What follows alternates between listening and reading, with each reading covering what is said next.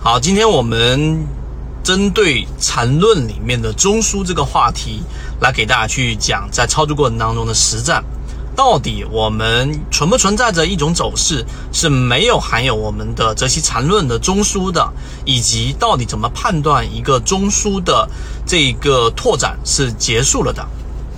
我们先来看第一个话题。就是到底存不存在着一个走势是没有禅中说禅，或者说我们泽西禅论里面所提到的中枢的答案是没有。为什么说读书一定要读原著？因为任何一个个股的走势，那就是上涨、下跌、上涨。或者是下跌、上涨、下跌，那么它都一定会形成一个我们所说的中枢。如果不存在中枢，只有两种可能性，那就是不断的上涨和不断的下跌，没有任何的在次级别的这一种呃我们所说的这种重叠部分，这是不存在的。所以一定要明确为什么我们要去研究中枢，因为中枢涵盖在走势当中的每一个不同的阶段里面，这是第一个问题。第二个就是我们所说的这一个中枢的一个扩张走势，走势的一个扩张，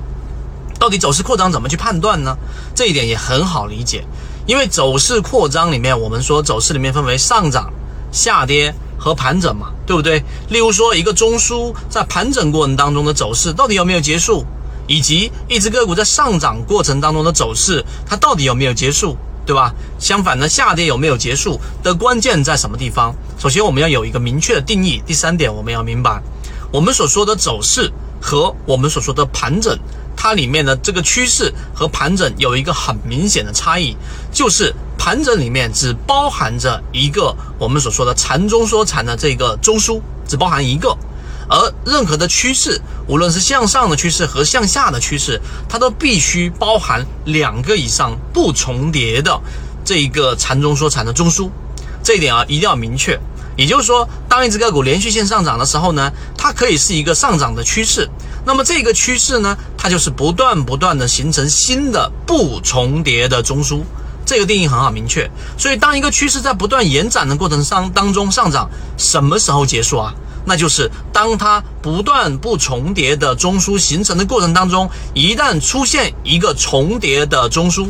那么整个趋势上的一个扩展就已经很可能达到了这个结束的临界点。所以这个就是一个趋势、一个走势的一个延续的终结。所以在这个地方上，你要考虑卖点。好，相反的，我们来说一个震荡，